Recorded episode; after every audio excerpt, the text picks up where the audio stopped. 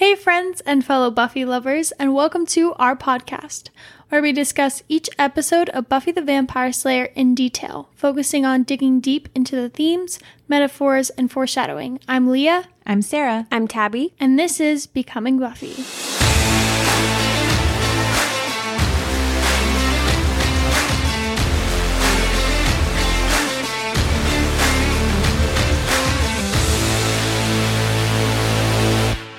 Guys, um, so all three of us have been talking and, um, we just wanted to just have like a little portion of the episode, um, just to talk about what's been happening this past week, everything that's been coming up. I think I can speak for everyone here and all the fandom. It's just been a very, very heavy past few days. Just like new information coming up, seeing everyone's tweets. It's been really like emotional to see everything happening. And I just like, I'm very, very heartbroken for Charisma, everyone who's coming out. We, all three of us have been, um, thinking about it on our own and we just like would like to come here and just like talk about it just to get it out there and, and just kind of discuss what our podcast will look like and how things will be kind of slightly changed in how we talk about the podcast and how we kind of break things down. It's not going to be anything major. Um, but we just felt like we should just be honest about it and see where, um, we're coming from and what we're going to be changing a little bit about it. And just, um, I feel like the Buffy fan base is just, they care so much about the actors and all the, all the work that they put into it. And it just like breaks my heart knowing that people that we care so much about were going through so much behind the scenes and we didn't know about it. So I'm so proud of Charisma and I'm so proud of all the people who are coming out about it and I believe them. Um, and my heart breaks for them. Yeah, absolutely. I think I I've been listening to a few interviews and stuff just from the past. And it's interesting. A lot of the actors all say the same thing about their fans. They say Buffy fans are incredibly loyal and they're really intelligent, which I'm like, oh, thanks, guys. But I think it speaks to the substance and the characters that's in the show and it attracts a certain group of people. And I think we all really care about equality and powerful women. And we thought that that's what Joss and everybody else in authority stood for. And so we all resonated with these powerful women, these powerful characters. I mean, that's what Buffy is. It's a show about a woman that takes back the power. And so to have a woman that worked on this show come out and say, I was abused or I was harassed or, you know, all that stuff. It's just, it's a gut punch because we thought that Joss also stood for that as well. And so I think we all kind of feel collectively lied to. And then on top of that, it's just hard. We love Charisma and we love uh, the rest of the actresses that have spoken out. And so to hear that they were in a work environment that was not safe or was not um, healthy to make a show that we all love, it feels, I don't know, it feels dirty and it feels wrong. Like I feel bad. I'm like, man, they did that for us, you know? And I just like, Charisma didn't have to speak out about it. Um, and the fact that she did and, and it's been so long, I can't even imagine the stuff that she's gone through and how hard it was for her to even speak out on it. Um, knowing that of the climate of actors during this time, who knows what this might look like for her future. Even she says in her post, she's like scared for this, what, what this might look like. And I just, I'm just so proud from all the posts I've seen in the Buffy fandom, just kind of coming alongside her and supporting her. And, um, it's just, it's, it's really heavy. It's really hard. Yeah. And I think that, um, kind of going along with that, we really wanted to make uh, some changes in the way that we address some things in the podcast, specifically just in regards to Joss. I think that we just wanted to address it and recognize that Joss was not the only writer on the show.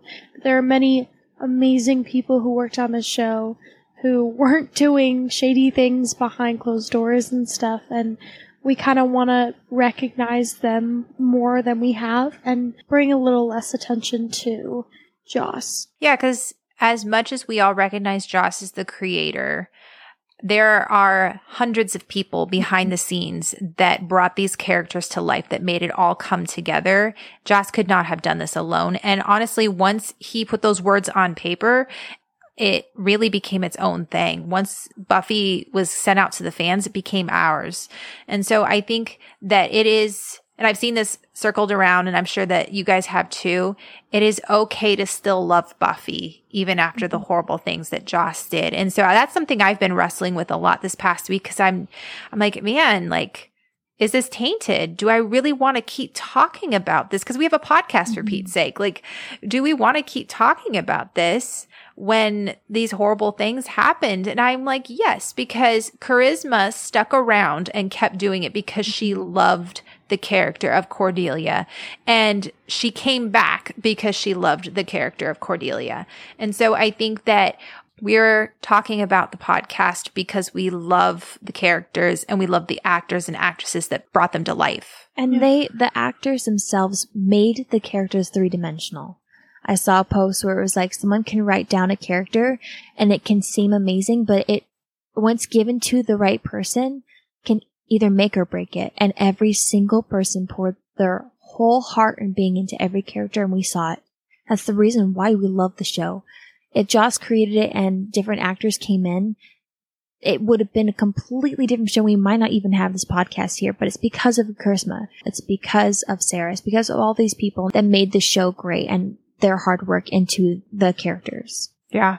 So going forward, we're going to, we're still going to mention Joss simply because I don't think it's completely possible to talk about these things without Joss being here. But we're going to really, I think, dial it back, try to really talk about the characters, the actors, the other writers, wardrobe, lighting, all that other stuff, and maybe bring less attention to Joss. But I think also too, highlight maybe instances where we're like, hey, I could see how Joss's horrendous, ugly behavior maybe affected, or even his values affected the writing of this character, affected the way he views this subject. And so I think that it's another layer and another way that we can kind of look at things. So all that to say, we're just going to try really hard to be um, mindful of that going forward. And I think ultimately our goal is just to show that we don't, obviously, we don't agree with what has happened and that we do not want to support someone that would be okay with doing those things and would do those things and treat people the way that he did. We support the actors and the actresses who went through these awful things.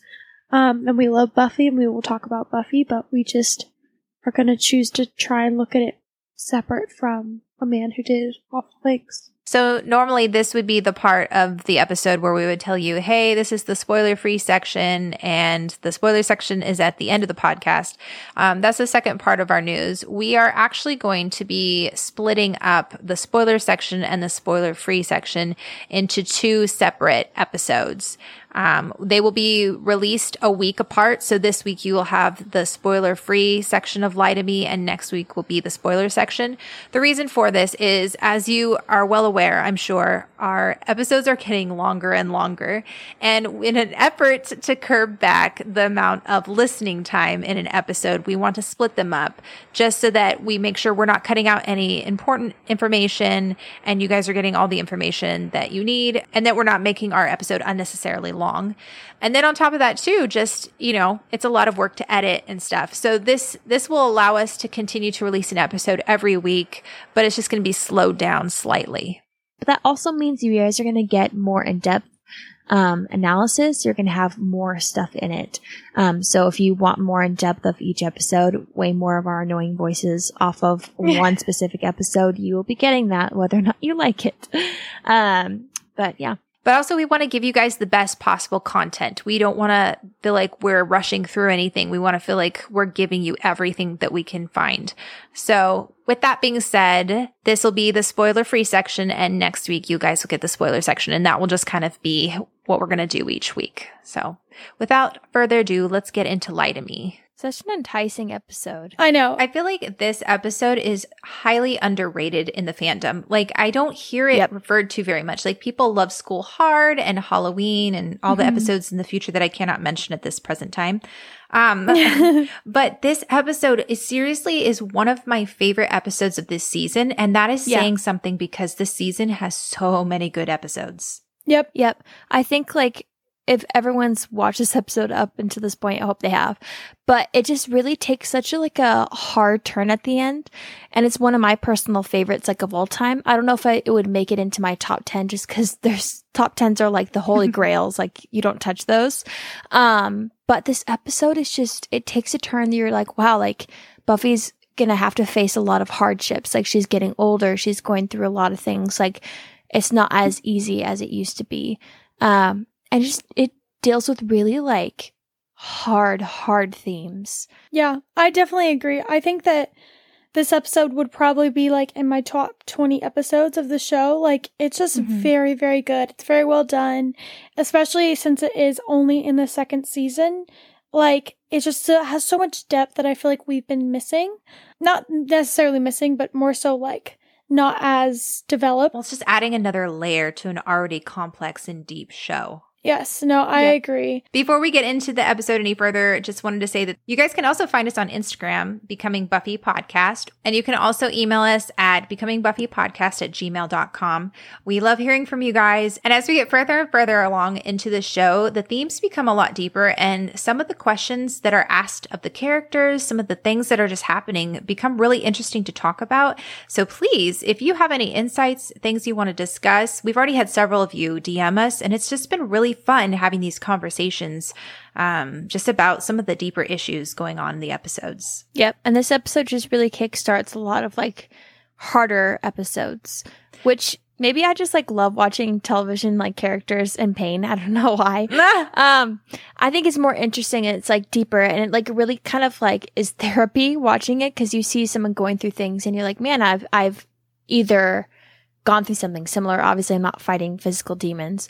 Um, but that's the whole point of Buffy is to kind of make it a metaphor for stuff that people go through. But I think episodes like this are really rough, but I'd rather watch an episode that is actually getting somewhere and is something that is like really hard to watch, but really good rather than just fluff. So it might be hard to watch, but it's like one of my favorites.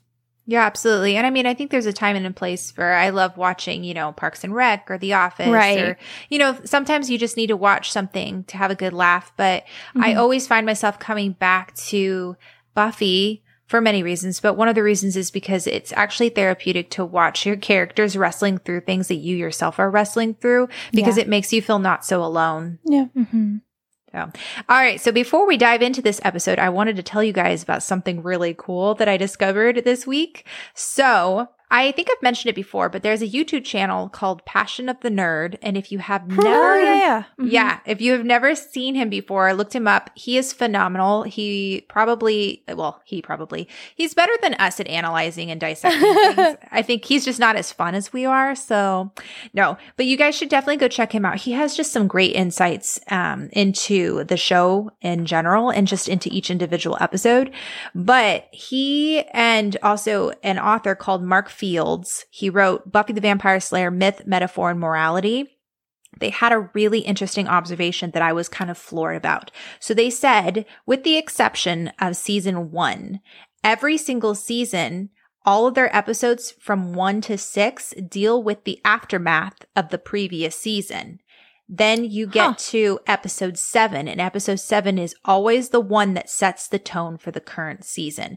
So if you remember, Oh. episode seven of season one is Angel. And it's Hmm. that it's the one that kind of kickstarts like Buffy's gray area, Mm. like uh, kind of dealing with her relationship with Angel, which is kind of um you can tell is building in season two. For this one, the seventh episode is Lie to Me, and I really believe that Lie to Me is pivotal. And when we get to the spoiler section, we'll talk about the is That's pain, what season yes. two is. Literally. Yeah. But um, and once we get to the spoiler section, sorry for all of you who are not there yet, we'll obviously talk about some other episodes in further seasons that are the seventh one and then kind of push the season along. But I just thought that was a really interesting insight and I fully agree with it. Yeah, and something to be on the lookout for when we're entering other seasons is Yeah. be prepared for episode uh seven. Yeah. So Lie to Me is just definitely pivotal for the season. Not only that, but it's pivotal for the entire show because Yeah.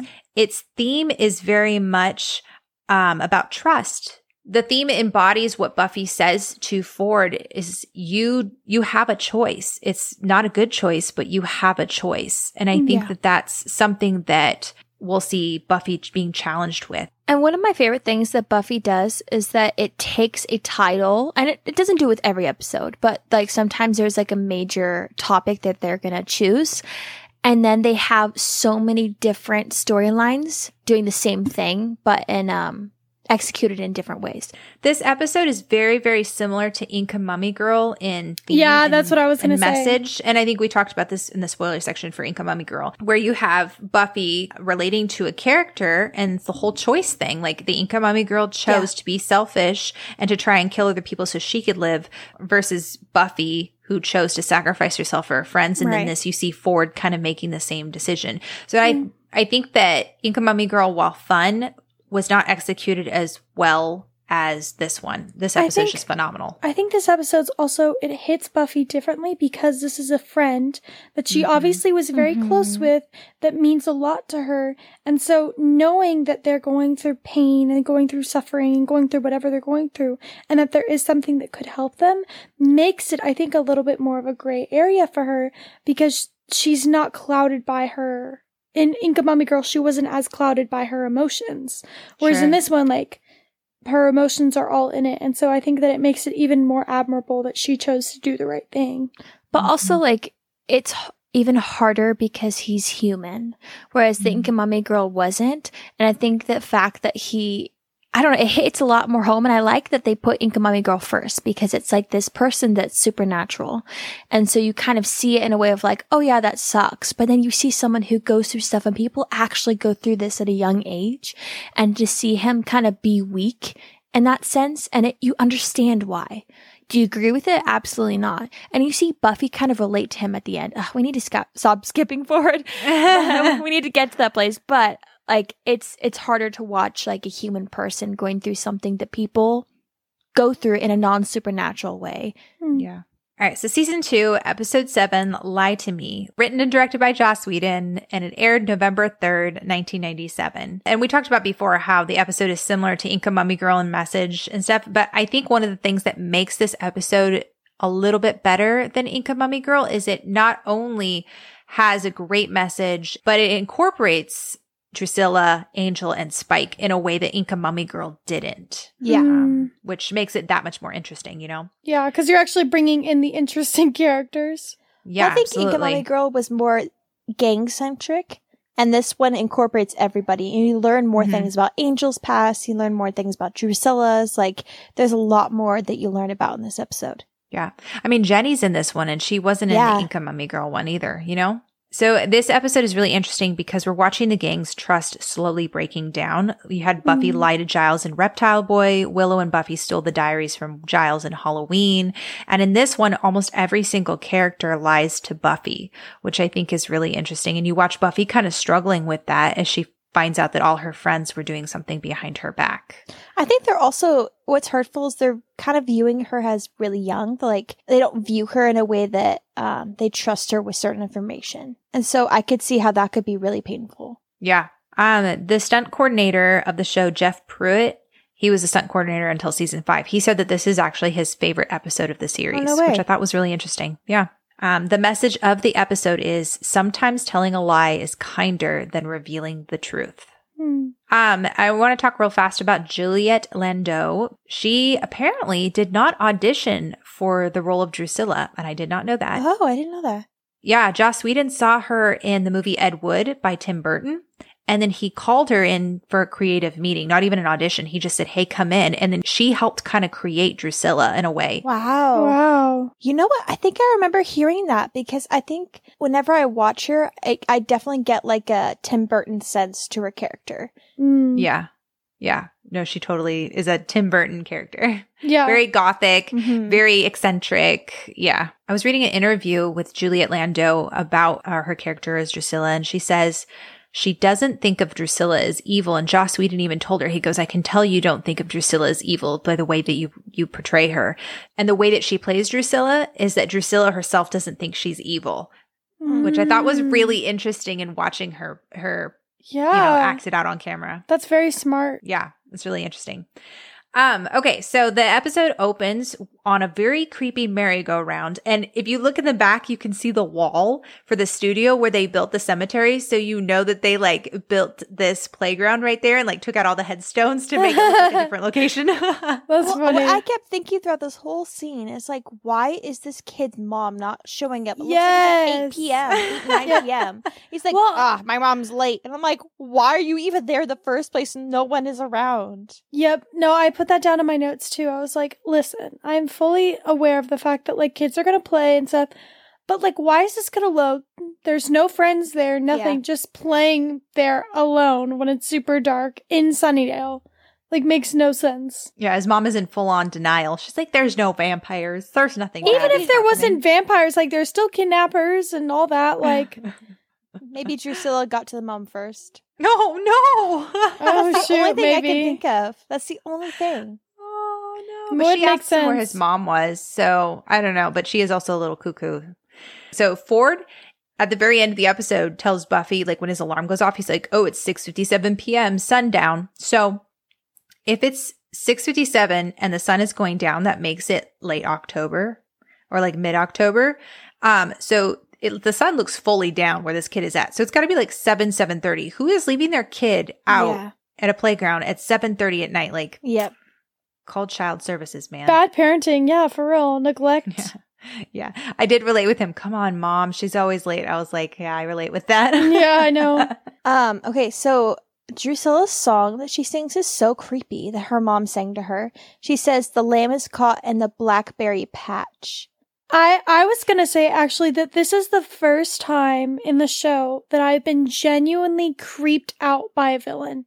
Like the master doesn't scare me. He had scary aspects, but he didn't scare me. Spike is scary in the fact that he's very unpredictable, but Drusilla is the very just creepy villain. yeah. And the, the makeup artist specifically did her makeup to make it look like a snake, Yeah. which Mhm. I find Yep. really terrifying. I think Juliet Landau is actually a gorgeous woman, Yeah. but with the makeup and everything and look of Drusilla, I think she's terrifying. I yeah, I agree. And the way that she appears in this episode, like you literally, you spin almost all the way around the little boy. And then when you, when the camera finally stops, she materializes from the background and it's so Mm. creepy. And I think it's, I mean, I know they're playing into her mental state right now because she's wearing like a nightgown, but I think it's creepier that she's wearing that, but also the fact that she's wearing white and you pin around and you see the white dress first. If she was wearing black, I don't think I would have seen her. Okay. So she's not actually wearing a nightgown. she's wearing a baby doll dress. It's very much of the, I'll have to look it up, but it's kind Looks of like a I- Victorian, like uh, Jane Austen dress. it's very gothic horror. Like that's the vibe they were going for. Um, but it's white. And I think it's interesting that it's white because I think they're trying to kind of show how she has like a twisted sort of innocence. Mm. Um, so th- she comes in and she sings that creepy song. And I think that's interesting that she says the lamb because again, we had Spike call Buffy poor lost little lamb in Halloween. Mhm. We had the master calling Buffy a lamb as well, which is a little creepy. It makes Well, it, sense. it definitely plays on the predatory Mhm. aspect of things. Yeah. Um, just because it makes sense because it's like they kind of see, like vampires kind of see people as like a hunt as well. Yeah, absolutely. Um, what will your mommy sing when they find your body? I know, terrifying. the kid doesn't even pick it up, dude. He's just like, just stands there, and then He's Angel like, I'm not supposed to talk to people. I like, know it's not just- strangers, it's goes people. past it, and then Angel pops up, and he's like, "Run away!" And Angel, even the way that he jumps in there too is really scary. It like how is. he just kind of pops in. There's like that jump scare. Yeah. He tends to do that a lot. He'll just pop in Yeah, he- randomly. that's true. he does. But do you notice like Angel's body language? Because in this episode, we find out that Angel sired Drusilla, and not Yeah. just that, but he actually tortured her beforehand too. But you see him kind of like steel himself and gather himself before he turns around to talk to Drew, and it's almost like her presence affects him. Well, you could tell they haven't seen each other in a long time. I think the way that I interpret it was like he was very gentle with her. Like, even the way that he was like Mm. talking to her, the way that he addressed her, like, it was kind of like how an angry brother would talk to their little sister. I kind of viewed it as guilt. Like he was a lot more soft spoken. Yeah, I did too. I like, I definitely think it was from a place of like feeling guilty and like feeling a sense of ownership over her because like everything she does is because of him. Yeah. But I think that the way that he portrays that is very like soft. Yeah, well, and I mean, at this point in the episode, you don't know why he's responding to her the way that he does. I mean, Mhm. you're probably going, wait, what's going on? Why doesn't he just kill her? Because she's obviously with Spike and then he knows her. Are they brother and sister? Because then, you know, she talks about how he remembers the song her mom used to sing. So then you're like, whoa, is this someone Yeah. that's related to him? You know, and then, okay, that would make sense why maybe he isn't killing her. But then the way that she moves to him and puts her hand on his chest is very intimate. That is Yeah. not sibling like, But she also says like my angel. yeah. She doesn't say like oh angel or anything and like he, he doesn't react as if like well like you, I don't know you like that. Like it's very obvious and I think that this is why Buffy gets upset because of the interaction like it's very obvious that they have a very close history. Yeah, absolutely. Yeah. Her body language just screams intimate, like we know each other. Mhm. Um, yeah, and I and I agree with you, Tabs. Like there's definitely guilt. You can see that. Mhm. He says, Hello, Drusilla.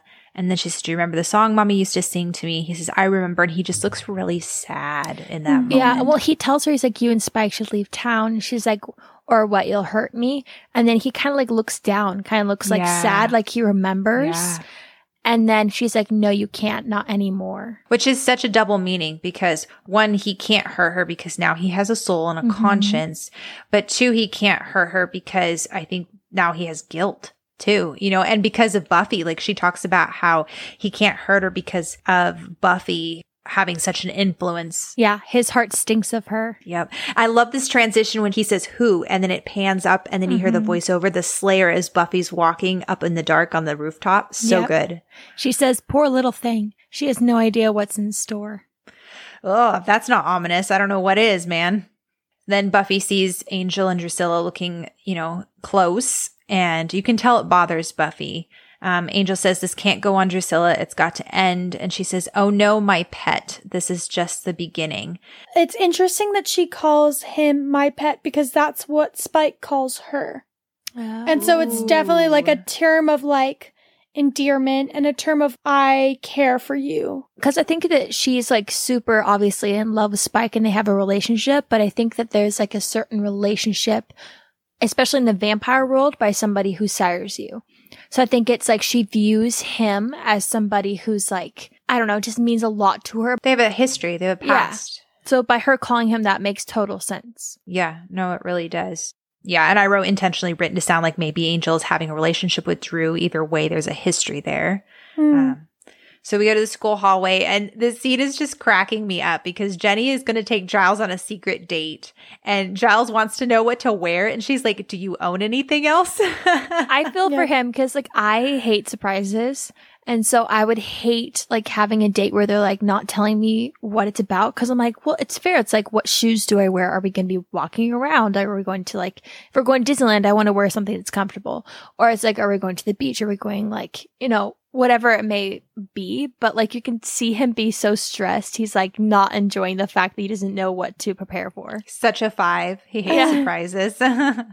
yeah. And she says to him, Rupert, you're just going to have to trust me, which I thought was interesting because this whole episode is lie to me. So this is Mhm. literally Jenny saying, Hey, trust me. And he agrees to. And I think that that's showing like the level of their relationship and how close they're getting, you know? But it's also interesting that that's right after Buffy seeing Angel with this mysterious woman and kind of showing that Buffy's trust in Angel's shaken a little bit. Mm-hmm. I also think that it was interesting because the interaction between Jenny and Giles gives me very much like high school kind of relationship vibes because it's very much like, oh, like, what are we going to wear? Like, you know, what are we going to do and stuff. And so I think it's trying to play on the fact that like Jenny and Giles, what they have is very like innocent and sweet, whereas what Buffy and Angel have is very like kind of complicated and like, Mm. I don't know. I may be reading into that, but you know. Yeah. Well, there's a contrast there for sure. Yeah. Then Buffy shows up and doesn't tell Giles about seeing Angel and Drusilla, which I think is interesting because she's not lying to him, but she's also not telling him some detail that is probably really important to know. And Giles has been researching Spike, trying to figure out why he's in Sunnydale, which I thought was a really interesting point because we know more than Buffy and Giles do because we're watching Spike and Drusilla. Like we knew Drusilla existed up until this point, and we know that Spike has told Drusilla that he needs to rid the Slayer of Sunnydale so that Drusilla can roam the streets and feed without fear of being killed by Buffy. So we know that's why he's still in Sunnydale. But it's interesting to hear Giles be like, yeah, why is Spike not leaving? Why is he still here? Like, why would he be mm. drawn to somewhere that already has a Slayer? That doesn't make sense.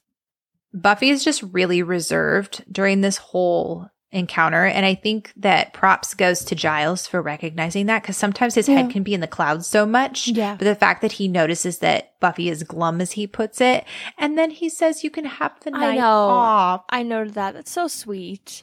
I think it was sweet, but I also partially think that it's because he's in a relationship. Yeah. And so he's kind of like, oh, like, you can have the night off so that I can go on my fancy date. Like, Which is so like double standardish because when she wanted to like go on a date with Angel or Owen, like he kind of like made her feel guilty about having the Slayer life. And then it's like, okay, I have a date. You could have the night off. I kind of saw it differently because he doesn't have a date with Jenny that night. It's the next night. And he was telling Oh, it Buffy she could Oh, have never that mind. night off. Got it. I don't think he's letting her have the night off because he wants to go on a date. I think he's just letting her have the night off because since he's in a relationship, he's a little bit more mushy gushy. And Oh, so he's kind of like, everyone gets a night off. Everyone should have the, like, his head's kind of in the clouds.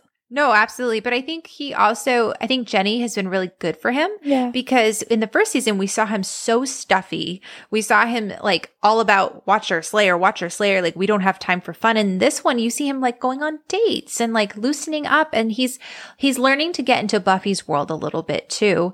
And I think that it shows progress in their relationship and Buffy and his relationship that Yeah. he sees that she's not having the best time and he's saying, Hey, go spend time with Angel and have the day off, you know? So I think that that's just showing progress in their relationship. Yeah, I agree. And then Buffy, of course, is like, Oh, I don't know. Angel might have other plans. And then walks off and Giles is like, Hmm, that seems odd. Like normally she would just jump at the chance to have the night off and spend time with Angel.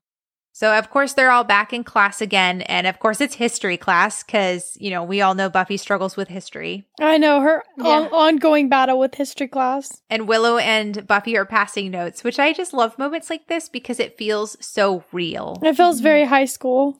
And this Yeah. is definitely something that would have happened too. Oh, yeah. Totally. Willow says, Do you know who she was? And then Cordelia, this feels like out of mind, out of sight. I just don't know why everyone was picking on Marie Antoinette. I can so relate to her. She worked hard to look that good, and people just don't appreciate that kind of effort. And Xander's over there. His face is so funny. Oh my gosh, he looks bored to tears, but also kind of like he can't stop watching Cordelia because he can't Yeah. believe what's coming out of her mouth. I know. And I mean, once again, we're seeing Cordelia make everything all about her, but in the most ironic way possible. Mhm. hmm And then Buffy writes back to Willow, says, dark hair, old dress, and then double underlines the word pretty. And then Willow asks vampire. And back in the hallway, Buffy says, I don't know. They seem pretty friendly. And you could tell she's being intentionally vague because she doesn't want Xander to know. Mm. Yep. And then he pries right into it. He's like, talks about how he gets a happy knowing Angel's doing something wrong. I Yeah. I will say I hated that line, but you do see Xander trying to cheer Buffy up. And so he's like, let's go to the bronze. Like, and he's trying to like make a joke out of it and be like, we're going to dance or we'll mope or whatever. And so, like, yeah, there's a little bit of selfishness that s- spills in there, but I think that overall he is trying to be a good friend. Yeah. Yeah. And I think we're going from like overt hatred of Angel now to just like snide passive aggressiveness, which I'll take the downgrade. yes, I agree. Uh, yeah. Then Ford shows up and he says, I'd suggest Oreos dunked in apple juice, but maybe she's over that phase. Okay. Ew. Hang on. It just reminds me of brushing my teeth and then having orange juice afterwards. Ew. It's like the same type of gross. That's what I was No. thinking. Yep. Either way, though, like I've never been a fan of like dunking any type of food in anything. I remember when I was like first grade or something, I remember I was like with a bunch of kids, and then one of them put all their goldfish in a cup and then put water in it. Okay, that's gross. And I literally think about that every single day. Like I was in first grade and I was like, ew. Like this is That would get soggy putrid. immediately. Yep. I think they were like, it goes down easier. And I was like, Ugh. So Okay, but that that just shows an inherent design flaw on the, the site of people. Like, okay, you know toddlers are going to be eating this food. Why would you make it fish? Because they're going to want their fish to swim. It's just soggy and gross. Either Anyway, way, yeah. So we know they've known each other for seven years. She said that she had a crush on him in fifth grade. Um, and then he said he was a big sixth grader, so he's got to be a year older, so he's a senior at this point. That's so Yeah. weird for him to come in like mid year, senior year. So like yeah. that already seems kind of fishy. That's not really fishy. I mean, Fishy. it sucks, Ah, but ah. oh my Goldfish gosh, fishy. it's definitely like weird. But I, there was a lot of people when I went to high school that would transfer because they moved or because of whatever. So like, it's nothing suspicious. I think it's cute how excited Buffy is to see a childhood friend, which we're all like, oh no, he's gonna die or he's the Yeah. villain.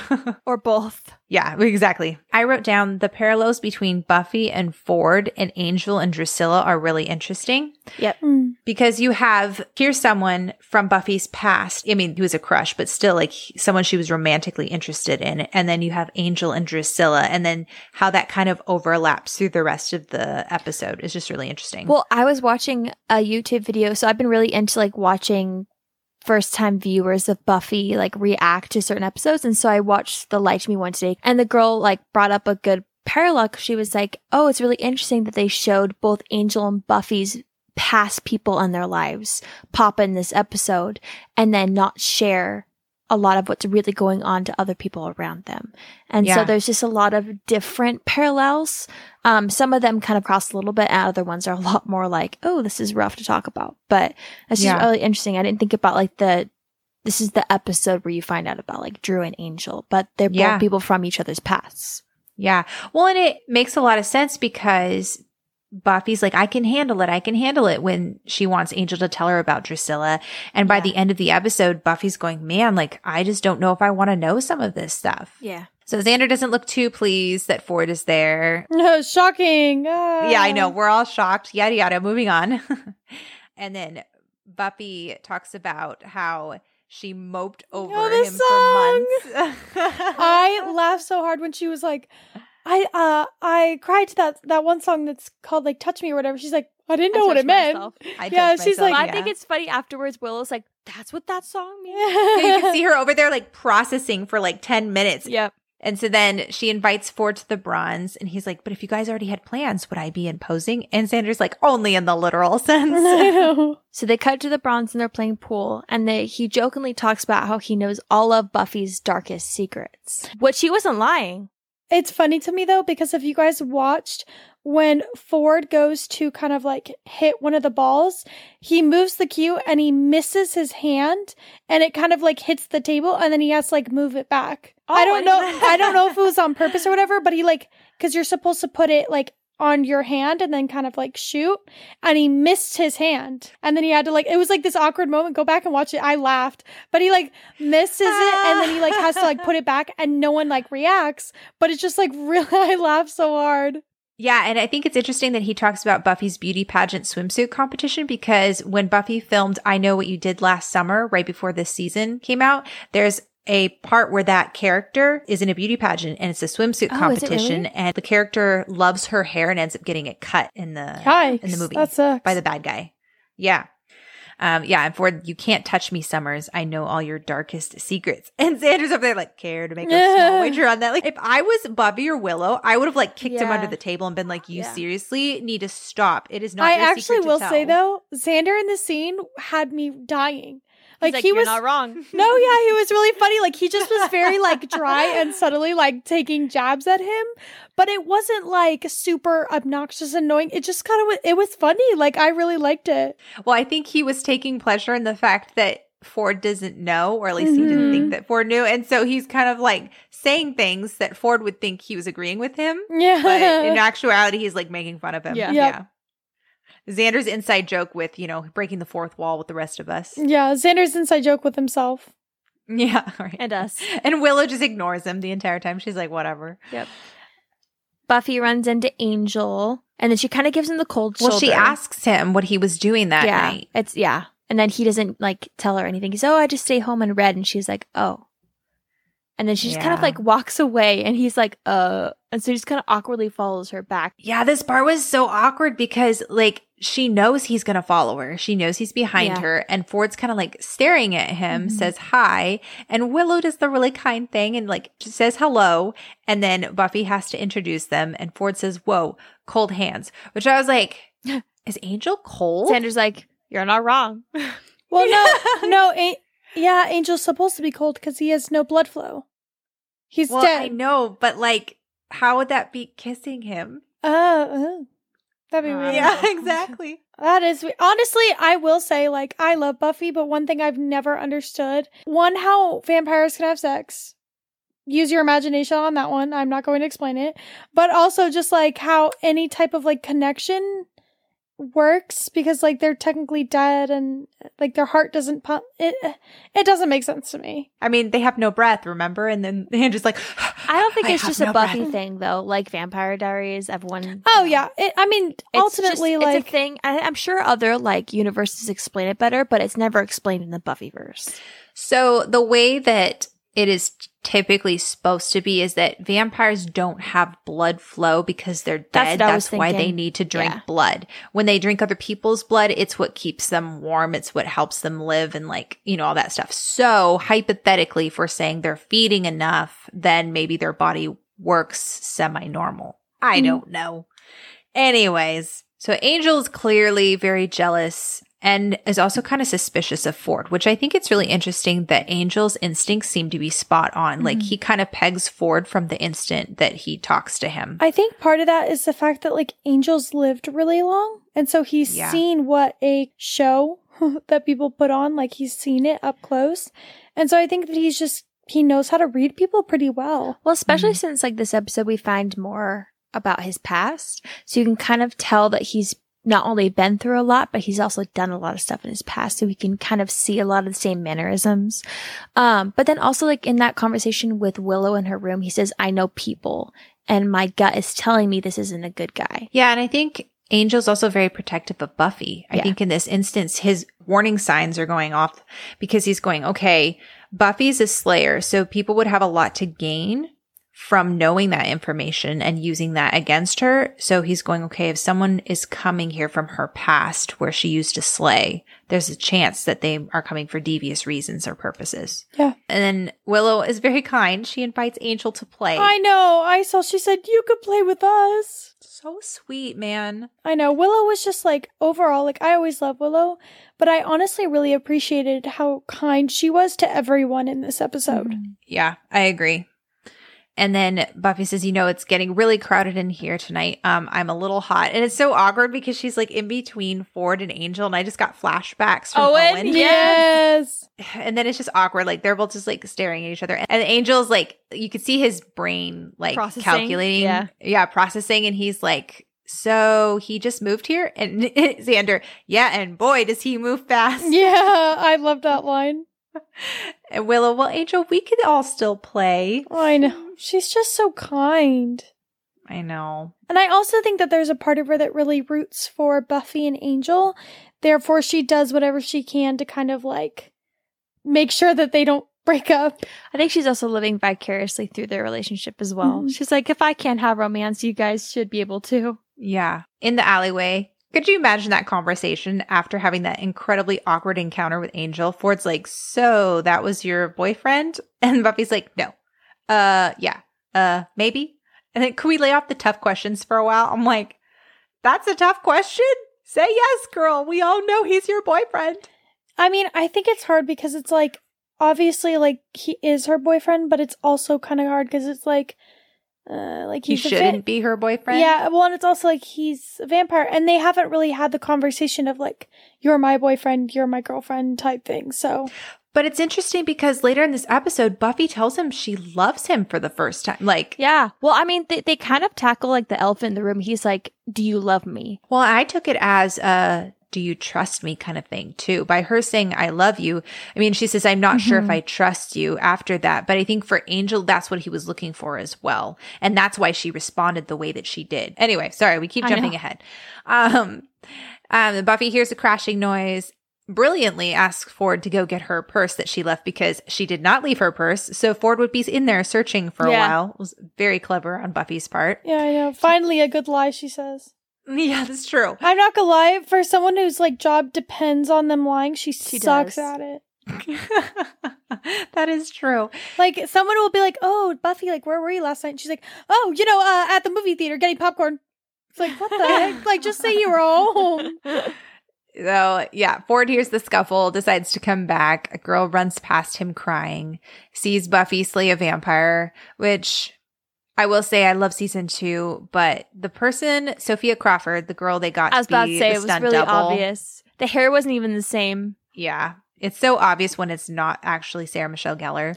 Which, to be honest, I kind of enjoy because I like to see which stunts Sarah does. Mm, That's Um, true. But like as like an average viewer, it is kind of takes you out of the scene a little bit. Yeah, yeah, totally. So then Buffy again gives a feeble excuse about cats and how like they were fighting or something. And then Ford reveals that he knows she's the Slayer. And I thought it was interesting. He didn't just say a Slayer. He says the, which means this dude has done research. Yeah, He, he, knows. knows. Yeah. Well, to be fair, I feel like if you're gonna be a vampire, you really should read up about vampires. And I feel like the first thing you would find out when you look up vampires would be the Vampire Slayer. Yeah, no, that's true. But I just think it's interesting, like from her standpoint for Buffy's, she has no clue this guy has any knowledge and he says the vampire slayer. That should be like a huge red flag, I think. I feel like it should be a huge red flag that he just knows in general. True. Yeah, and he waited like two years to come find her and tell her. I yeah, know. I would be like, uh, that's cool that you know, but like, how and why do you know? But also, why are you here then? Like, Yeah. there must be a reason why. I mean, if you're friends with someone for seven years, though, my immediate thought wouldn't think, oh, he's doing something that's sketchy. I would probably want to believe him. So it makes sense. Yeah, but if you're a Yeah. vampire slayer, you might, you know, be a little bit more aware of people's bad intentions. The way that they shot this episode is just really well done because they utilize their scenes where they have to do exposition. So they utilize the scene where Buffy and Willow are on the phone talking to each other about Buffy's conversation with Ford. And I love that because you get to see enough of Buffy's relationship with Ford, but what you're really establishing is Buffy and Willow's relationship. Yep. Instead of having that conversation through Ford, a character that we're only supposed to care about for this episode and not any further, you save that important conversation for with Willow, who we want to see that her and Buffy have a close friendship, you know? Yeah. And I like that we're seeing more and more of like Buffy and like Willow just like hanging out and talking as like best friends would. Yeah, absolutely. It's just, it makes Mhm. things real and it's just really cute. Um, so Ford found out that Buffy was a Slayer right before she got kicked out of her old school at Hemery. And then Willow asks if it is neat and Buffy thinks it's easier since he won't figure out her dark secret. Dun dun dun. This makes so much sense though, because like taking him out of it, it makes sense that there would be some creepy, weird fan club for vampires in Sunnydale. because like yeah, right? people will idolize and worship anything, but it also just makes sense that people would one be aware of vampires, but two be curious about them. Yeah. But also, like, it, it makes sense. Like, sometimes, like, they can kind of put things into episodes a little bit where I'm like, it only makes sense for the plot, but doesn't really make sense for the show as a whole. But I will say this makes sense for Sunnydale because since people don't really see people get dusted and there's this whole like, are they real or are they not? It makes sense that there's going to be this huge group of people who are going to be attracted to that. And then they can make up stories in their mind to make them seem good and make them seem like something that, that they want to be. yeah, it's part of the denial process. Uh huh. Which is another foil to this whole episode talking about how people lie to themselves. And so they're sitting there and they're lonely and they're sad and then they're just kind of grabbing onto this hope of something that they think will help their life be better, Yeah. which is a lie. Yeah, absolutely.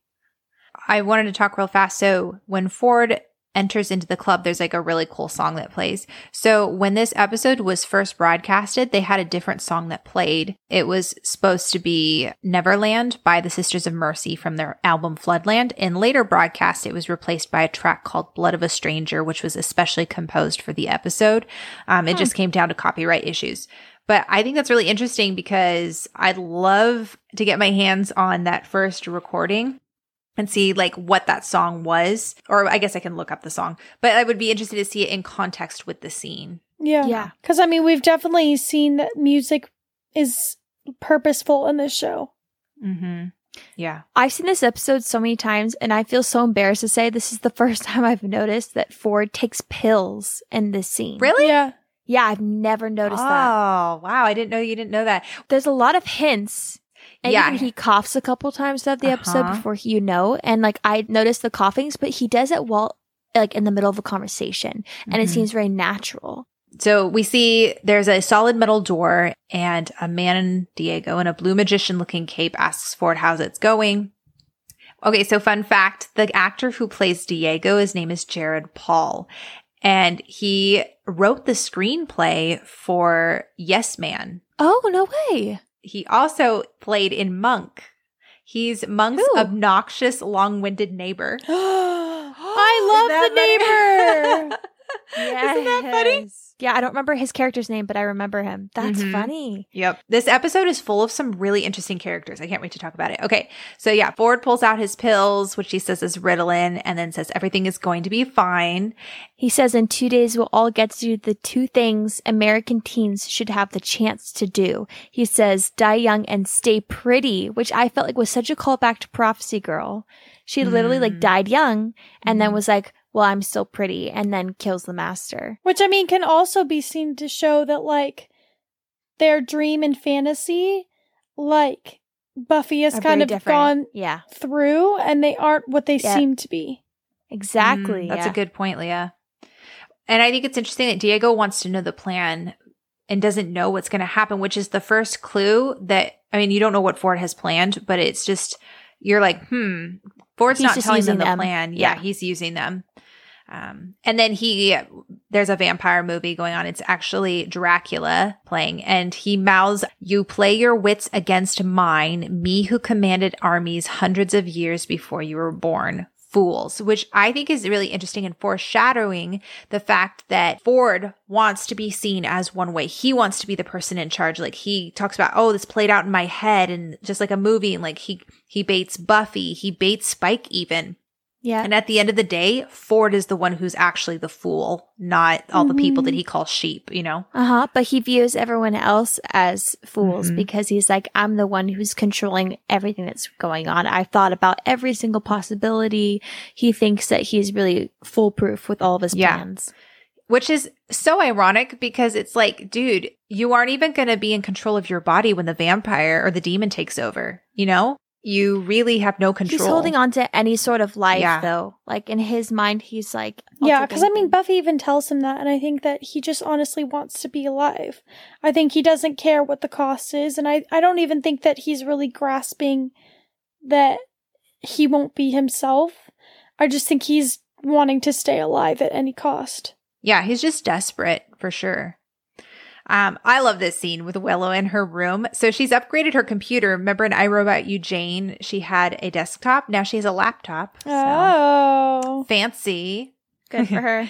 Angel knocks at her door, which I really love Willow's room. It is really cute and Mhm. spacious. It fits her. she has doors that go outside. Like, how cool is that? Honestly, that's kind of creepy, though. My first thought would be like anyone could come in. That's true. I will say though, like this scene is really cute to me because like Mhm. Willow just helps him, even though she knows he's kind of Mhm. mainly doing it out of jealousy. Like, she helps him because she knows that, like, he really cares about Buffy. And so she trusts that, like, what he's doing is honorable. And it's just very sweet. But also, like, what's the harm of like actually researching somebody you know nothing about? You never know what's gonna pop up. So, like, what's like you might as well. I think it's such a foreign concept back then. It's so common now, but back then they were just discovering that they had access to the internet and to all Yeah. those things and could look into people. And so it felt like an invasion of privacy versus now we kind of willingly put all our information out there for people to find and discover about us. Mm. Um, but I love that Willow hides her bra when he comes in. Really? yeah. I didn't even Yeah. catch that. It's on the That's bed. funny.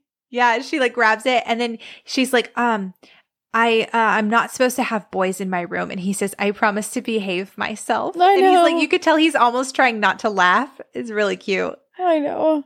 Well, because she's so innocent. Like she's never been, she's never kissed somebody at least that we know of. I would imagine she hasn't Um, kissed anybody. Well, if she's been into Yeah. Xander for who knows how long, she definitely hasn't kissed anyone. anyone. Um, and then she's like, "If I say something you really don't want to hear, promise not to bite me." And he's like, Oh, is it because I'm jealous? And she's like, Well, you tend to get that way. And he says, You know, I never used to. Things used to be pretty simple. Hundred years just hanging out, feeling guilty, then she comes along. Yeah, I get jealous. But it's also just sweet because I think that obviously not severe jealousy, but I think minor jealousy is just a sign to show that you care about someone. Like you're not gonna Yeah. you're not gonna get jealous if you don't care about that person. And so I think that it shows and he did go overboard. Yeah, I didn't go overboard, but I think that like I don't want to be like, you know, Mhm. if you're not getting jealous, you don't love that person. Like obviously like everyone is different, but I think that it's sweet that he cares enough to be a little bit jealous. Yeah, and I I love it. I think that a romantic relationship is legitimately the only valid time that you are allowed to be jealous about something Mm. because you are you want their attentions all for yourself and obviously there's a healthy and a non-healthy spectrum like a ratio you know Yeah. obviously you're not to the point where you're like controlling every aspect of their life but if you feel like they're into somebody else like i think those feelings are valid you know Yeah, I agree. Mm-hmm. and I love, like, I think you mentioned this, Tabby, how Willow stops and like turns around and listens to him and seeing him be so sincere and pour out his heart is kind of the turning Yeah. point for Willow. And she's like, okay, I'll help you because she sees that his motives are right. Yep. Well, and then she ends up finding out he's actually not in school records. Yep. Yeah. Which this kind of reminds me of I Robot You Mhm. Jane because she she went through the database at school again. Yeah. But this is crazy that she has access to it at her house. It's not just like at the school library. Like she knows how to break into Yeah, it in her own Right. home. No, she's like insanely talented. Yeah. Yeah, so he doesn't have any records at Sunnydale. He's not even registered. Um, and they agree to meet again at sunset the next day. Willow's going to keep looking. And I think it's interesting that Willow's uncomfortable with lying to Buffy. Um, Yeah. and Angel says, just don't bring it up until we know for sure, which cut to the school hallway and Willow is worse at lying than Buffy, The Buffy, is. yeah, I know. She's so bad. And I like how she like does that like weird crazy laugh and is like, coffee, it makes me jumpy. I know. But I also like noted her, the, her responses are so formal. She's like, I cannot hang with you just now. Yeah. It's so formal. I know. I just find it so sweet that like Willow feels so bad just betraying Buffy, even if it's like in the smallest way. She's very loyal, very sweet. Um, and then Giles is giving Buffy Miss Calendar's beeper number in case she needs study help since they'll be on their Yep. date. This is another small example of him like lying for her secret identity. He's like, okay, like I have to make up a lie in front of Ford. Um, and then he tells her, he's like, you're not, uh, by any chance forsaking your secret identity to like, Impress cute boys. yeah. Well, and I also think it's funny because as we find out later, Giles, once again, doesn't like secrets. I think he's giving her the beeper number in hopes that she will call him so that he can get out of this date that he's not sure about. yeah, he can have a buffer. I interpret it more as like he gave her the beeper number because he's like so worried that like something's gonna happen and he's not gonna be there for her. yeah. and he's, so he's like, true. it's kind of like a stressed out dad. It's very sweet. And then I love it. Buffy's like, no, you go have fun. Like, so sweet. I just, ah, I, I love their relationship. I love how it's evolving. I love where we're seeing more and more of Giles stepping into that father role. It's just, it's so pure. Very natural. So Buffy's giving Ford the tour and they see vampires. But how big is that school? Like, was she giving them the tour of the entire school for all those three hours? Or See, they- I think she was giving him a tour of the town. and then they just ended up back at the school again. Yeah. Hmm. How I just- bizarre. Only in Sunnydale would there be a massive school and then five feet away the graveyard. It's because That- there's so many students that die and you have to end up burying them. They're like, well, good thing the graveyard is right next door. Yeah. Might as well. They're like, oh, well, they're like, what's the most practical decision to put our graveyard? The high school. It's not even it's not even really graveyard right away. It's like a crypt. They walk right over to like this massive crypt and That's then true. Buffy falls into a graveyard. But They're like, everyone, please come take your children to this school. We conveniently have a graveyard right next door for when they inevitably die. right, yeah. It's extremely practical. yeah. Why? Okay, is the graveyard actually right next to the school? I don't think it is because in I saw it from a distance. Oh, you It- did? You saw like yeah. Oh. It wasn't like right next to it, which could have just been the set. I mean, probably was. They could have just edited it out in the background, but whatever. Yeah. Very likely. That would break their budget. I love that Buffy pulls out two stakes, one for Ford, one for her, and then Ford like pulls out his cross. We're all like, "Yeah, that's not well, going to no. cut it."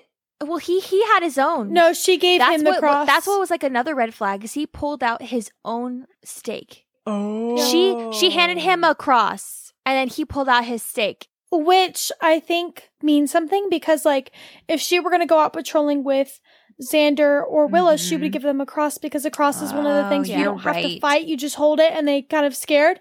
But if she, giving him a stake means that like she thinks he can handle himself, that she can he can fight, and so the fact that he brought his own, you can kind of see her Right. kind of be like, oh, it's like, very odd. you have a stake because it's yeah, it's like a fighting weapon instead of a defense. and from what weapon- I like weapon. have gathered, it seems like if you're going to stake a vampire, it takes a level of strength, but it also takes some skill. Like you have Yeah. to know exactly where the heart is to and how to get there in order to be able to dust a vamp. Like it doesn't seem like just anybody can dust a vamp.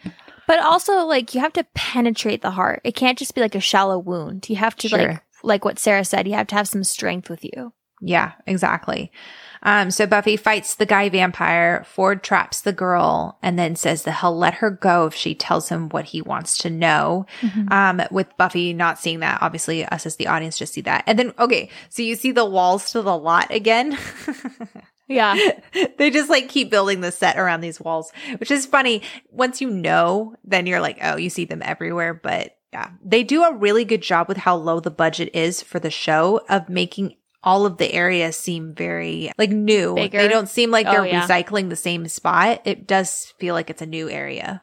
Um, so Buffy finds Ford and he's like, I dusted the vampire. And Buffy looks super surprised by that and a little bit suspicious. I don't know why he chose to lie about dusting her. Right? I feel like he should have just lied and said, "Oh, she got Because it away." really came back to bite him, especially since he's the one who sent her to get the book. We see that later on. So then Willow, Xander, and Angel, which eh, this is so weird seeing those three by themselves without Buffy. Without Buffy? Going, it looks so, it's just weird. Their interactions are just like Willow is definitely the glue between all three of them. and she gets so uncomfortable, which makes the scene so good. yeah, it is. Willow says that she could only track down this Sunset Club, that there's no paper trail. And Angel says that that's really suspicious. And Xander's like, yeah, I'm going to have to go with Dead Boy on this one. And Angel sounds so irritated. He's like, can you not call me that? Dead And Boy. then they walk in. I think it's funny seeing this weird alliance between uh, Angel and Xander because they're both like, we have a con- common enemy and someone who's with Buffy. Yep. Like, Yeah. they're like, we're But the it's united. like it's for a very ironically similar reason. They're both jealous, but yet like Yeah. Angel's dating her. And so like Xander's like for some reason forgets that for a moment and thinks that Ford is the threat. And it's just so funny that they're so united on something. Xander's like, this is Yeah. definitely a level playing field Yep. right here. Like, I have a shot. Willow, Yeah. like they make it inside. They say they're friends of Ford's. They walk in. They're like, "Oh, we stick out like a sore thumb." And then Willow's like, "Like I don't understand that phrasing. Like, do you ever look at like a, a thumb and say, "Man, that puppy is sore"?" I also love that Angel's like, all right, let's split up. And Xander's like, okay, Bossy the cow. And I was like, dude, okay, do you not remember on Halloween when you were literally giving Yeah. everyone orders? Like, I don't care if you were a soldier. Like, Angel took it. Like, he didn't argue with it because he knew that what Xander was saying was good advice. Like, why does Xander have to put up a stink every time Angel's like, But I also find it funny because Xander puts up a stink, but then he ultimately does it because he does Yeah. recognize that Angel Yeah. has an authority over him. or like his advice was just good. And I think Xander just has to put up a stink because there's no way he can actually do what Angel wants him to do without somehow saying that he doesn't like Angel. Like Their, it's just really their funny. like dialogue in this scene is so funny to me. Um, Xander's like, "Are you sensing a theme here?" And she's like, "You mean as in Vampire ZA?" And he's like, "That's the one." yeah, and she like she like he raises her hand like yay. but it's like it's so funny because you walk around and it's like you get this campy, awkward feel of the environment where everyone is just grasping onto anything to make their lives seem more interesting. And it's like you see like this open like Mm. coffin and there's like someone who's pretending to be a vampire and he's like scaring people as they walk by. It's one of those like under budget like scare houses from like Halloween. That's like the vibes I got from it. Mm-hmm. Yeah. Um, fun fact the vampire who says hi to them and waves to them as they're passing by is Todd McIntosh. He is the makeup supervisor of the show. He's the guy that like does all the prosthetics and all that other stuff. That'd be so fun. Just be a background person. Just like throw me in whatever random scenes you want me in. yeah. And he actually got a line too. So, I mean, Yeah. he got credited for the show. That's cool. Yeah.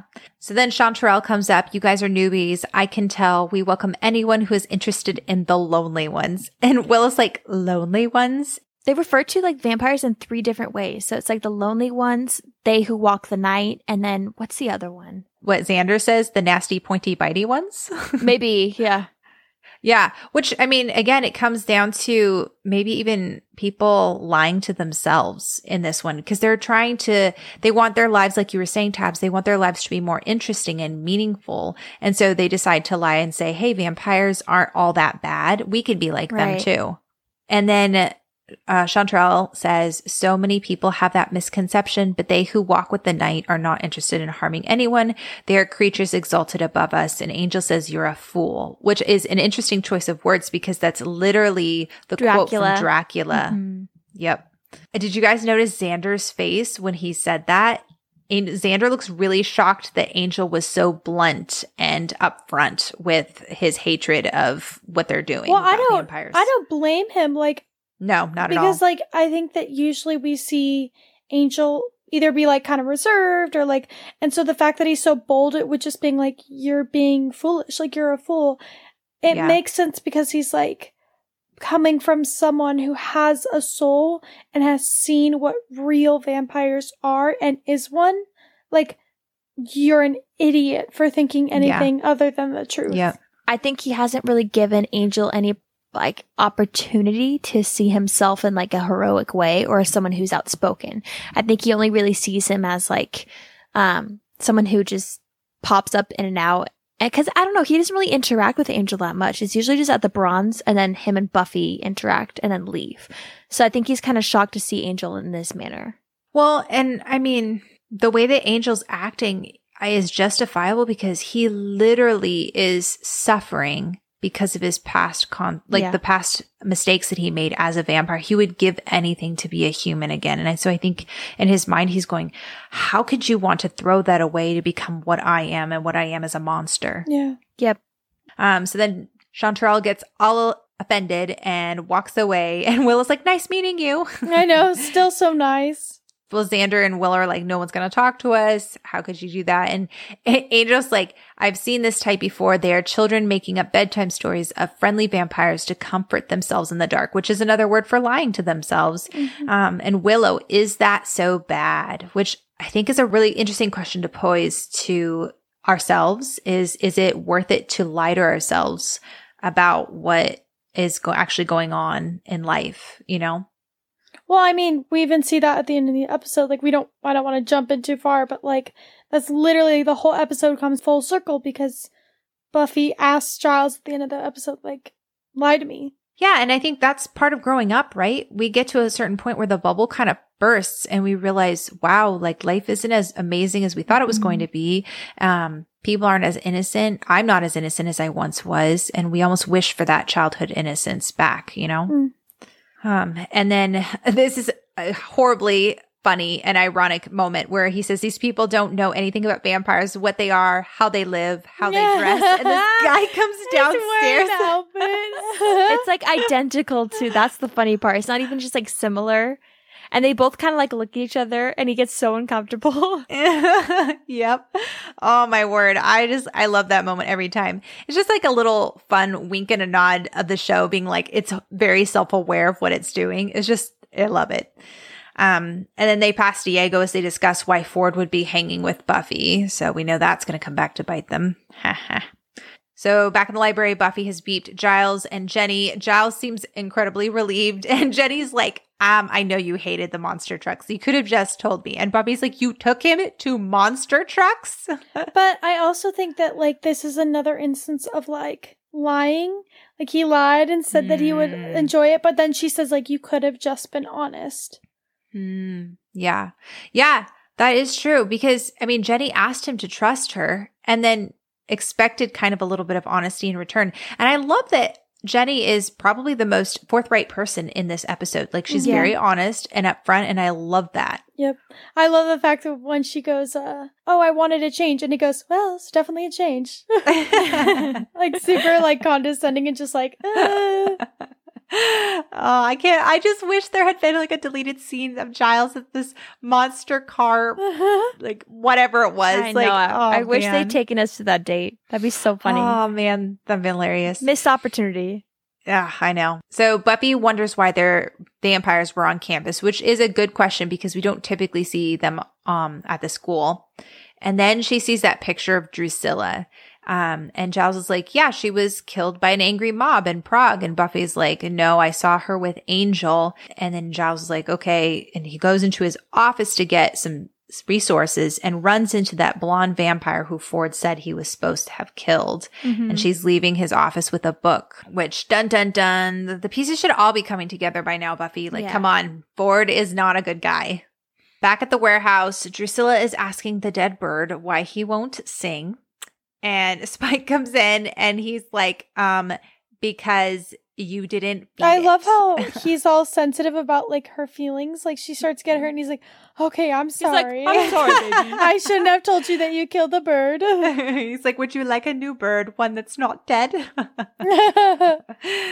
Well, and I think it's interesting because he is harsh with her, but he's harsh because he doesn't want her to get hurt and her being out on her own. She's very vulnerable right now. Um, but I think it's admirable that he like apologizes sister. And I want to say that this is one of the healthier That we've seen relationships so far. we're seeing Yeah. on this episode. they have uh they have better communication than Buffy and Angel. I know. You see jealousy Right? on both ends though, because he gets jealous of Angel right Mhm. away, and then and then Yeah. reverts back. And same thing with Angel when it comes to Ford. Oh, and Buffy and and Drusilla. Wow, everyone's jealous. Mm-hmm. Yeah, it's one whole big jealous rectangle. And Xandera Ford. Although Giles and Jenny seem to be going strong. They're fine. Um, this scene kills me with Spike. Ford comes in. He's like, "Do I have Oh anyone on watch here? It's called security people. Are you No. all asleep?" I think the line ki- that kills me is like Ford is like, I know who you are, and Spike goes, Yeah, I know who I am too. he's just like, It's like, is this going anywhere? So yeah, he's like so unimpressed with Ford and everything he's saying, and just so bored. well, then he says, "Or did we finally find a restaurant that delivers?" Because he's like a walking snack. Yeah. Oh my gosh. It's just so funny. Then the blonde vamp shows up with the book and hands it to Spike, says it will be useful. Okay, so fun fact. This girl is name is Julia Michaels. She's an actress and a stunt woman, so she does all her own stunts as well.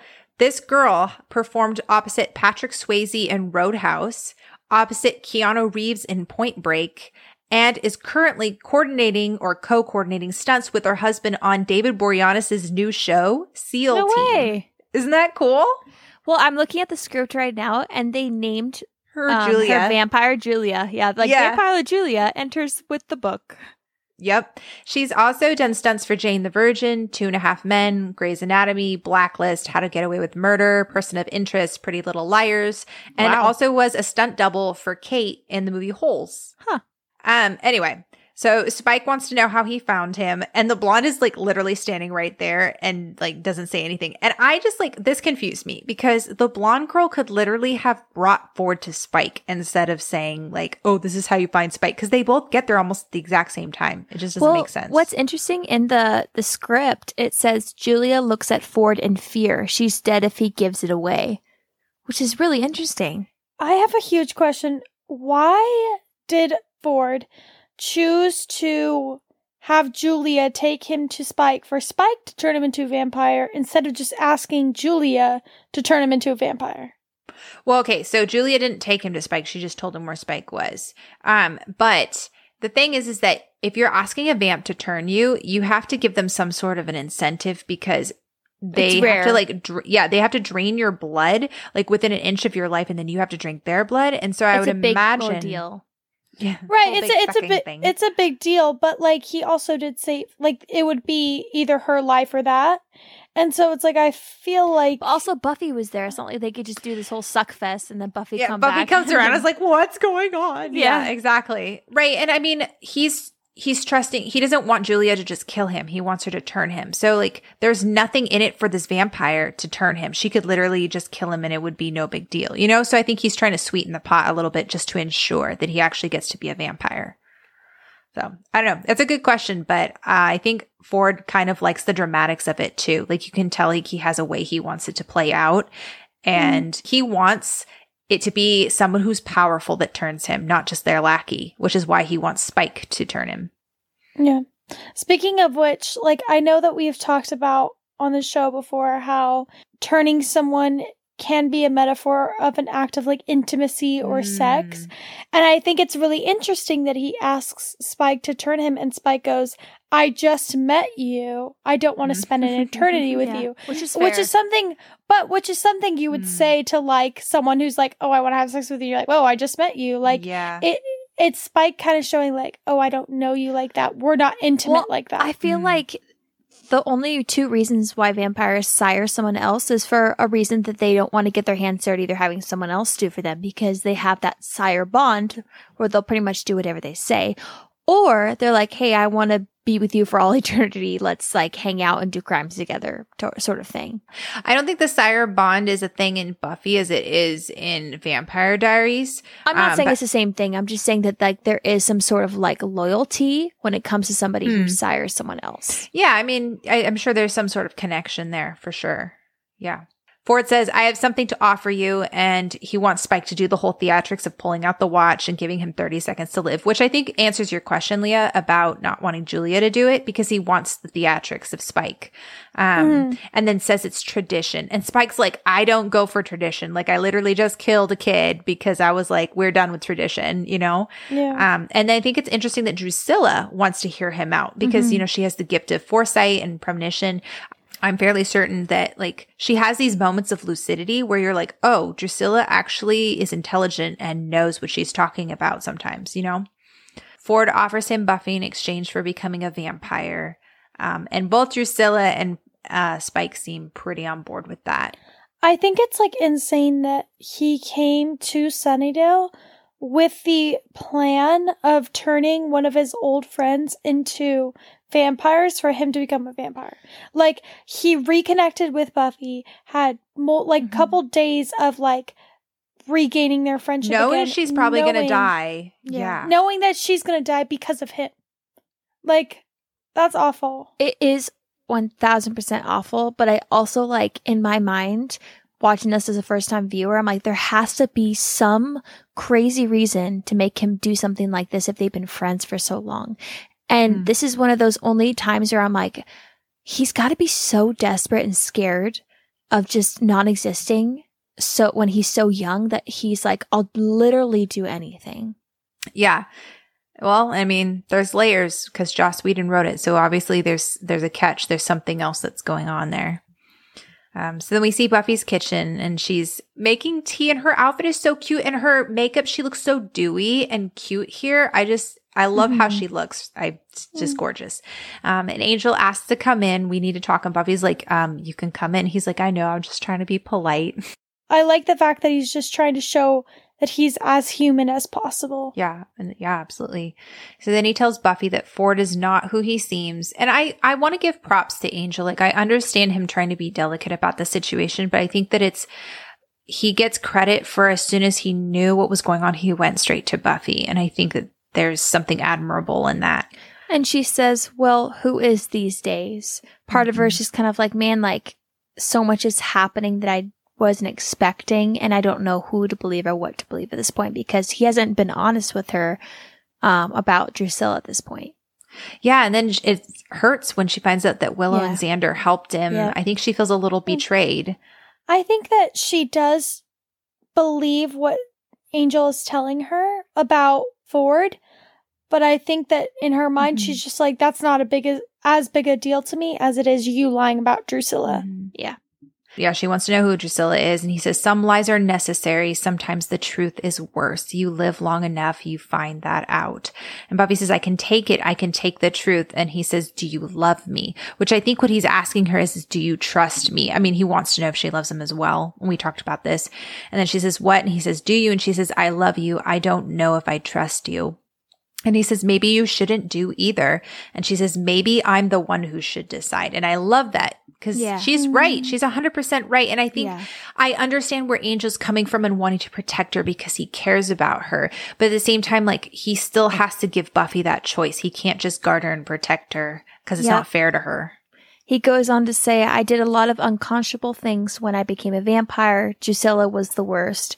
She was an obsession of mine. She was pure and sweet and chaste. And she says you made her a vampire. He said, first I made her insane, killed everyone she loved, visited every mental torture on her I could devise. She eventually fled to a convent, and the day she took her holy orders, I turned her into a demon. Which, whoo, That's a lot. man, That's a that lot. is a lot. I and to like look at Angel, we're like none of us can imagine that, and yeah, it's just crazy. You could tell that she's like really stunned because all she Yeah. says is, Well, I asked for the truth. And I think it's hard because Buffy kind of caught herself in this situation where she needed to know because, like, he is her boyfriend and she does need to know what he's done. Yeah. But it's also like, I don't want to know it. I feel like Cliff Notes would have been like a good alternative in this moment. She'd be like, Yeah, I kind of tortured her and made her a vampire. That's it. I don't know. I think that in order for Angel to feel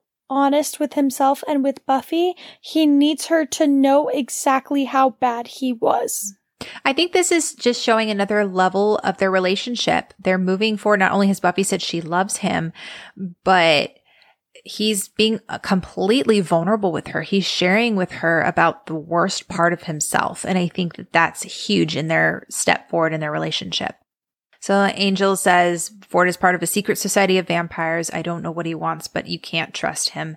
So Buffy was wearing a white outfit. She had like a tank top with like a off the shoulder sweater over it in that scene with Angel. And then the next scene at the school when she's about ready to talk to Ford, she's wearing almost an identical outfit. It's, but it's all black. And I thought that that was interesting. This scene's really interesting to me because of how it's filmed. Yes. Um, Yeah. it's circular and it's moving and it's very quick, whereas every other scene that's filmed with her and him has been very stable, very usually very still, like and I think it's kind of supposed to represent how Buffy is feeling kind of spun out of control at this point Mhm. and just kind of like very confused and all over the place and it's supposed to feel Mhm. unsettling. Yeah. Well, like his demeanor is supposed to be really different too. Like in the script, it says she tries to smile. His own smile seems suddenly predatory and cold. The camera circles them as they talk. So like the whole demeanor is supposed to be different. She's supposed to pick up on that. It says that she tries to smile. So it's like you can tell that things aren't steady. So I feel like the moving camera is supposed to show like the anxiety The like, unrest. Yeah. Yeah. Yeah. Yeah. They agree to meet at the school at nine. Ford is a surprise for her. He says it's going to be fun, which his it's going to be fun sounds predatory. Yeah, it does. And then in the hallway, Willow asks if Angel told her everything, vouches for Angel. I really liked that. She was like, Angel just was doing what he thought was best. He really cares about you. Um, Buffy doesn't seem too happy they lied to her. She kind of, and I think part of it is she's thinking about what's going to happen with Ford, but I think there's also a little bit of she's hurt. And then Xander realizes Willow said that Angel was in her room. I know he Yeah. processes like way after. and Willow's like, ours is a forbidden love. I know. oh my word. So at the club, Chanterelle and Diego ask if it's time and they're nervous, um, think they will be blessed, which is a really interesting way to look at turning into a Mhm. vampire. And it's so like jarring because we've seen vampires be awful up to this point. Mm. Um, and then Diego lets it slip that Angel, Willow, and Xander were there. Ford looks a little stressed, but says it's going to be all right.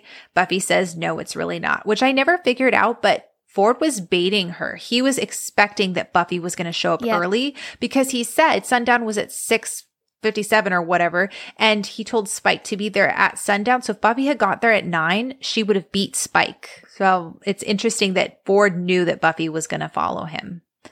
Um, and he says it's drafting here, isn't it? Which is clearly code, but Buffy doesn't recognize. And Diego goes to shut the door. Buffy says, I'm sorry I couldn't wait till tonight. I'm rash and impulsive. It's a flaw. And he says we all have flaws.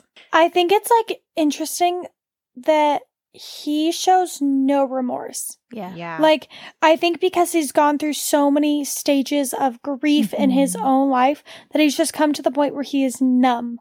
and does not care what the repercussions are of his Mhm. actions. But I also viewed it as like he was like, if I allow myself to feel remorse, I won't be able to go through with it. So he has to be kind of become more callous and cold in order to get Mhm. through it.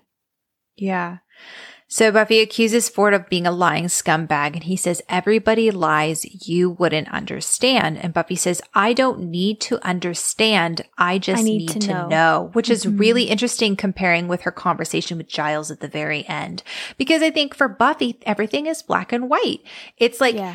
I just need to know if you're a good guy or a bad guy. You're a bad guy, cool, stake you. But in this instance, we find out that Ford, it's not that clear cut. Yeah. Like he's sympathetic, and can she still go through with it? You know. Yeah. And Buffy realizes that it's an ambush. They're going to hand her over. Ford reveals that he was counting on her figuring it out, and then that's when Diego shuts the door and they're all locked in. I think what's so impactful about the scene is that this is a trap for Buffy, and it's all surrounded upon the fact that they are going to kill Buffy.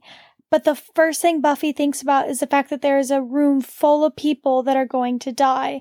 And so she spends all of her effort trying to save them instead of trying to get herself out.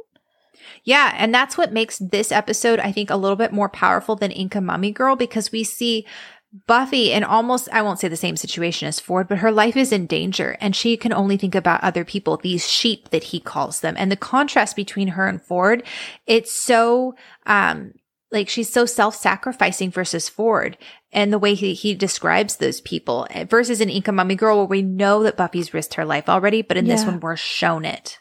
Yeah. And I think like Sarah really hit it on the nose when she said like Buffy has viewed everything as black and white up to this point. And I know we've mentioned that a ton and we saw a little bit of it. And I know we've, we've said this several times, but Inca Mummy Girl.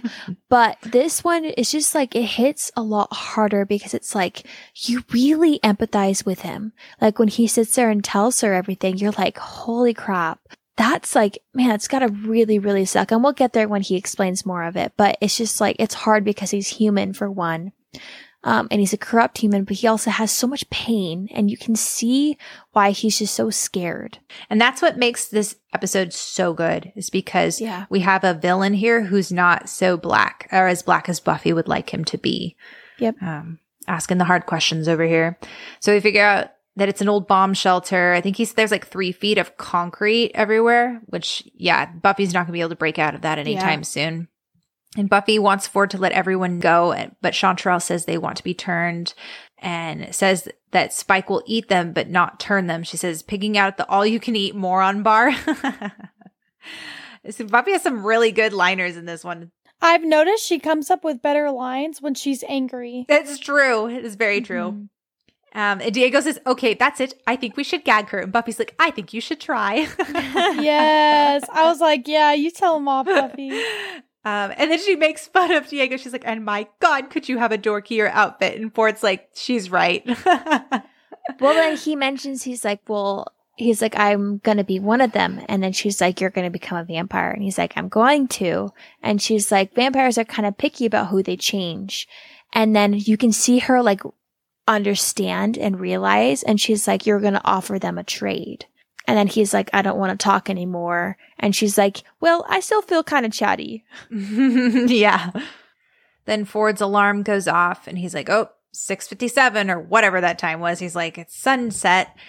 Um, and we see Spike telling his people to share. this, is, this is me having a conversation with my children before we go to a friend's house. I was like, guys, sh- share your toys, please. Mhm. And then asks Drew if she's up for coming. And I, I never caught this before, but he's actually, he's planning on feeding Buffy specifically to Drusilla yeah. which I was like, oh, Hmm. which I mean, how sweet. like he's saving the Slayer, Offering for the Slayer, yeah. Especially since he's had two of them. yeah. I feel really weird saying that, but I'm also kind of like shipping Drusilla and Spike. From their perspective, it's very sweet. From Yeah. ours, not as much. yes, there you go. At the club, Ford compares himself to Buffy and says they both never give up, which Buffy's like, we're nothing alike. Um, Mhm. and then he admits that the people will all die and not be changed. And okay, so I want to play this this one for you because there's again, there are moments in Buffy that we could quote for you, but for those of you who've seen the show, you know there's just yeah. also certain moments that you have to play because they're they're just that special. I'm sorry. I had no idea. But what you're doing is still very wrong. Okay, will you try vomiting for 24 hours straight because the pain in your head is so intense, and then we'll discuss the concept of right and wrong. These people are sheep. They want to be vampires because they're lonely, miserable, or bored. I don't have a choice. You have a choice. You don't have a good choice, but you have a choice. You're opting for mass murder here, and nothing you say is gonna make that okay. You think I need to justify myself to you? I think this is all part of your little fantasy drama. Isn't this exactly how you imagined it? You tell me how you've suffered, and I feel sorry for you. Well, I do feel sorry for you, and if those vampires come in here and start feeding, I'll kill you myself. Ah, that scene kills me because, like, I think it kills me the most when she says, I do feel sorry for you, but when they come in, I'll kill you. Like, it's acknowledging, Mhm. like, I'm sorry you've had a rough life, but that doesn't erase the actions that you're going to do. Mhm. Yeah. And like even even if you're offered the worst decision of your life where it's like you can hurt other people or your death, you still have an option. It's not a good choice like she said, but it's like go out with dignity. Yeah, and I mean, it, there's no justification for Yeah. Hurting somebody else just so that you can have it better. Like it's just there's no justification. Like two wrongs don't make a right. Like you're only doing more hurt and more pain. It's just selfish. And I love that moment because Buffy, like you said, is acknowledging his pain and she recognizes, like, I love that she hears what he has to say and she realizes, oh, snap. Like, there's a reason Yeah. why you're doing this. It's not necessarily because you're evil, but she still stands firm and says what you're doing is wrong. And I think it takes strength to do that. Yeah. I think the saddest part of this episode isn't necessarily this part. This part is incredibly sad, but I just like in my mind, if I were holding that in and then if I were saying that to, to like a friend, like telling them my true motive behind something, I feel like I wouldn't be able to go through with it after that. But as soon as that ends up happening, he throws her, smacks her down the stairs and starts like beating her up. Like that's Yeah. the saddest part. Well, He goes through with it. Right. Well, the sad part too is that they hear Spike's tires roll up and Buffy Yeah. gives him one more chance. Yeah. She says, please help me. And he just stares at her. And it, that's Yep. the part that I find so sad because Buffy has tried everything to get through to him. And you can tell they had a close relationship and he's still like, and I know, I know this may be controversial, but in, I know a lot of people don't see Ford as evil and as a villain. They just see him as Buffy says, scared or afraid. But I have trouble with that because if we're not going to say that, um, oh, what's the guys from, uh, the one we just watched? Oh, Uh, some assembly uh, required. Some assembly Was required, it yeah. Eric? Is his name or whatever? You know, they Ford knew what he was doing. He knew Yeah, right from wrong. He had so many chances to rectify the situation and make a different choice. And at the end of the day, he chose not to, and he actively was participating in killing these Well, people and killing Buffy. And I think that's what's worse is like not only was he willing to kill a lifelong friend, he was willing to kill a whole group of people. Like he was Innocent willing to people. Yeah, he was Yeah. willing to commit mass murder and then become a vampire and commit many, many murders as a vampire. Yeah, Like, absolutely. This was not an isolated incident. right, and exactly. I, and when I say by like the fact that I empathize with him, I understand, but I don't agree. And so like I can sit here and feel really bad for him, but I do think he is a nasty villain. Yeah, I agree. And I think it's easy to look at it emotionally and go, oh man, like there's a rational Mhm. reason for why he wants to commit murder. No, there never is.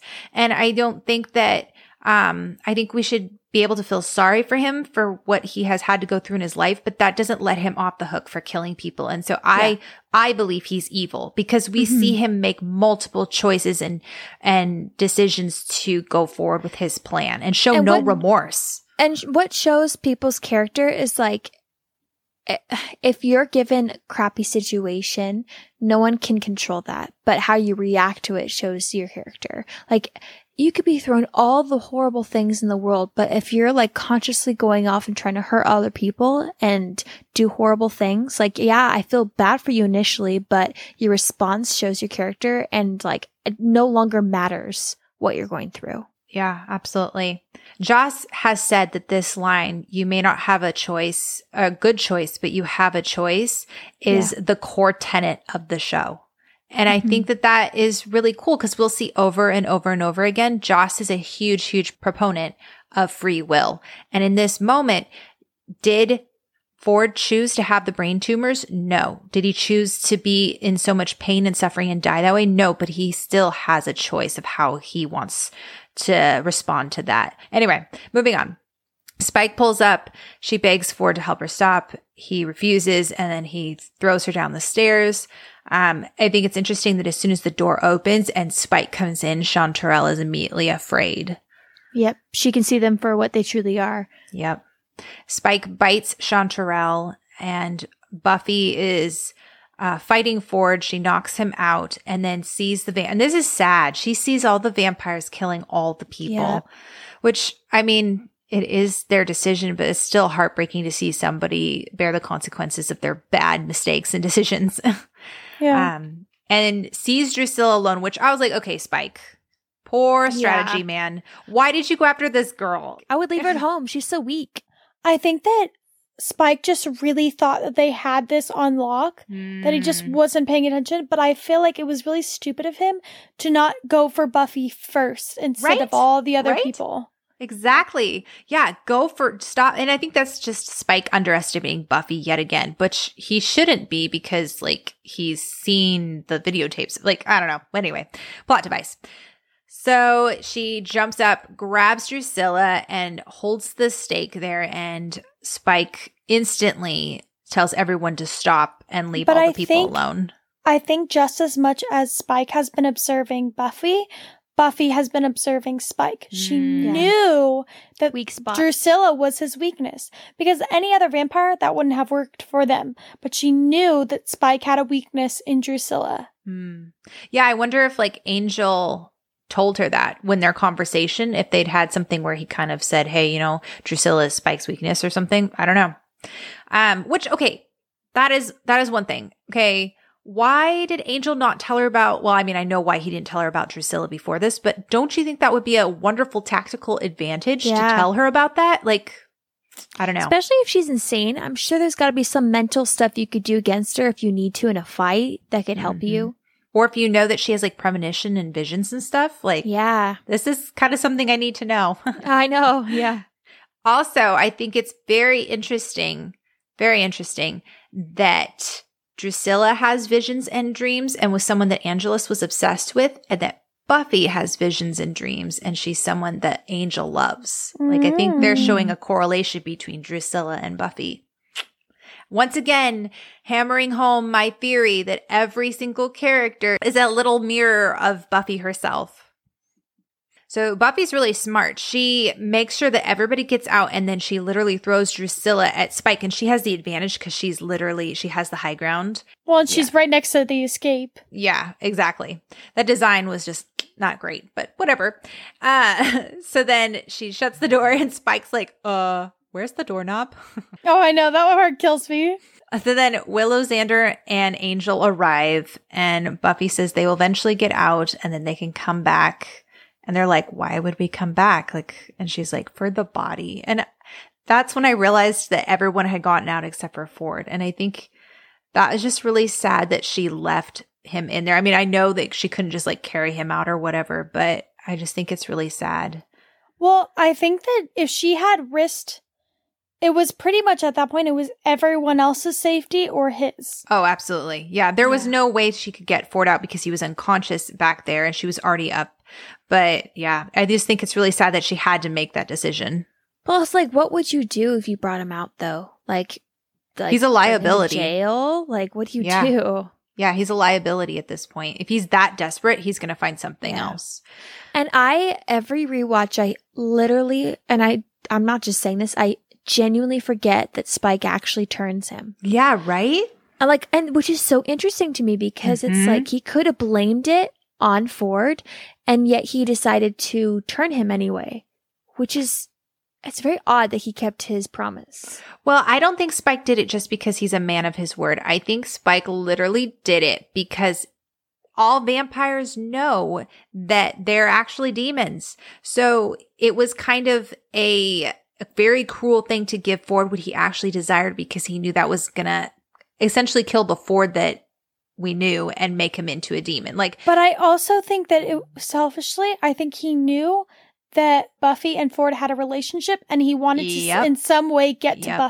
Buffy. Yep. Mm. That was the other side of it. Absolutely. Yeah. Spike did not do it out of the goodness of his heart, which I don't think you were saying, but No, he no, no, definitely yeah. was. Yeah. It's very malicious. I just like without thinking about it, I was just like, huh, that's really interesting that he turned him. But that makes sense.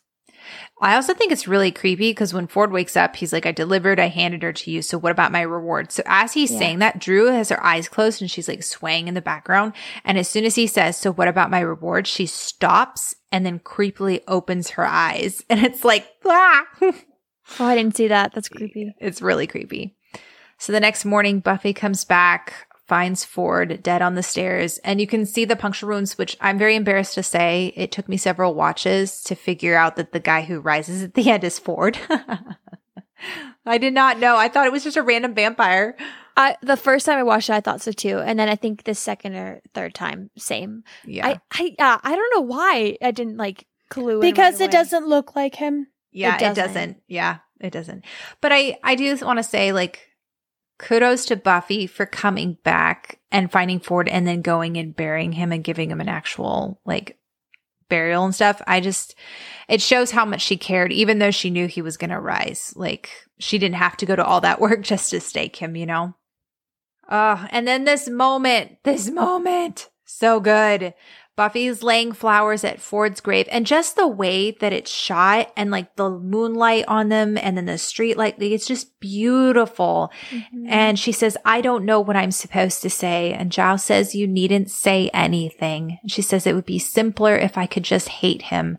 I think he wanted me to. I think it made it easier for him to be the villain of the piece. I think he was just scared.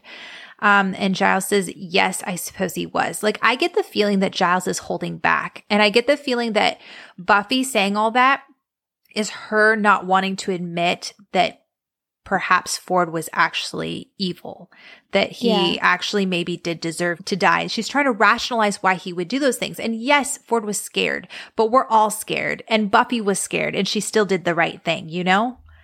Um, and I think Giles knows that. And I think he's not wanting to say anymore because he doesn't want to make her feel any worse than what she's already feeling in that moment.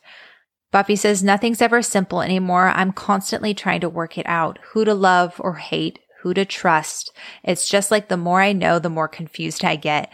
Giles says, I believe that's called growing up. She's like, I'd like to stop then, okay. He says, I so know the feeling.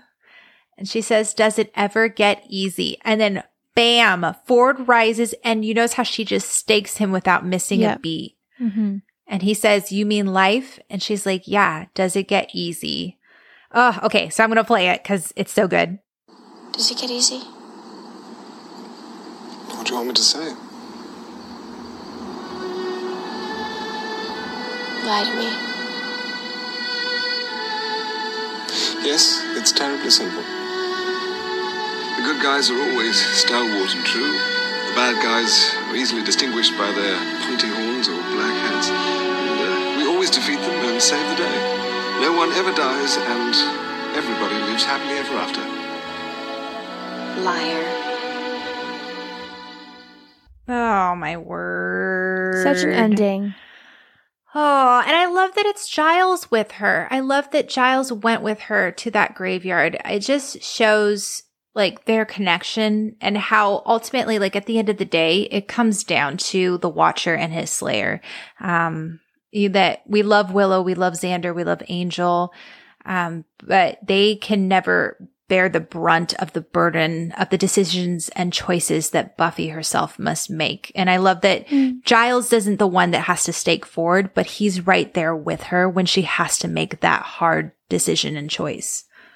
My favorite part of the scene is not necessarily like I love the way that they say it, but I think that like you can tell like Giles holds her to like a higher standard. He doesn't sit there and Mhm. kind of like belittles her belittles her by saying like, "Oh, this is why people do this." Like he can tell that she's thinking it through. She, he can tell that she knows that life is going to get harder. He could tell that she's like starting to observe that things aren't as easy as things used to be. He doesn't like take the opportunity to kind of like, you know, nail it into um, her head or whatever. And so like I think it's just very sweet that he's like, you know what, like I'm just gonna choose this moment to support her and be there for her rather than like lecture, Lecture her. about it. Yeah. I absolutely. also I love the fact that like he doesn't immediately lie to her and be like, "Oh, everything works out. Everything's all good." Like I like how he asks like, "What do you want me to tell you? Like do you want me to be honest and break your heart or do you want me to continue to lie to you?" And he doesn't shame her for wanting the easy answer. Yeah, because it's he understands it's a human reaction. We want to we want to be comforted and sometimes just hearing comforting words, even if they're not true, like it makes us Yeah. feel better. I think he understands like how hard it was for her too. Like they were friends for years. And for her to see the ugliness in someone she really cared for has got to be so damaging. And so he's just there for her. What a contrast to her saying to Angel, I don't need to understand. I just need to know. And at the very end, she's going, man, I know. And I still don't understand. And it's becoming confusing. And yeah, but I, this episode is just, it, I think everybody experiences this as we get older. We have these mm-hmm. moments where we realize life isn't as simple and it's just beautiful. I love it. Yeah. Oh, such a good episode. Oh my goodness. Guys, I feel like we're just starting to hit the meat of season two. And every single episode. I'm like, oh, I can't wait to talk about this episode. Like each one that comes up, I'm just excited I to know. talk about. Like honestly, you guys could make a drinking game out of how many times we say we're excited for something. but like these kind of like episodes make us just like so excited and so Yeah. ready for like the show. There's just so much to talk about. There's a lot of foreshadowing. I can't wait for a spoiler section. There's some good stuff. But thanks so much for listening, guys. And please let us know. Do you guys think Ford is a villain? Do you guys think that he's actually evil or do you think he is more of a gray area character? Do you think that he's understandable, maybe misguided, maybe scared? Um, we want to know. Uh, let us know what you guys thought. So yeah, thanks so much for listening, you guys. We're excited to see you for Scooby Secrets. And if not, we will see you next time.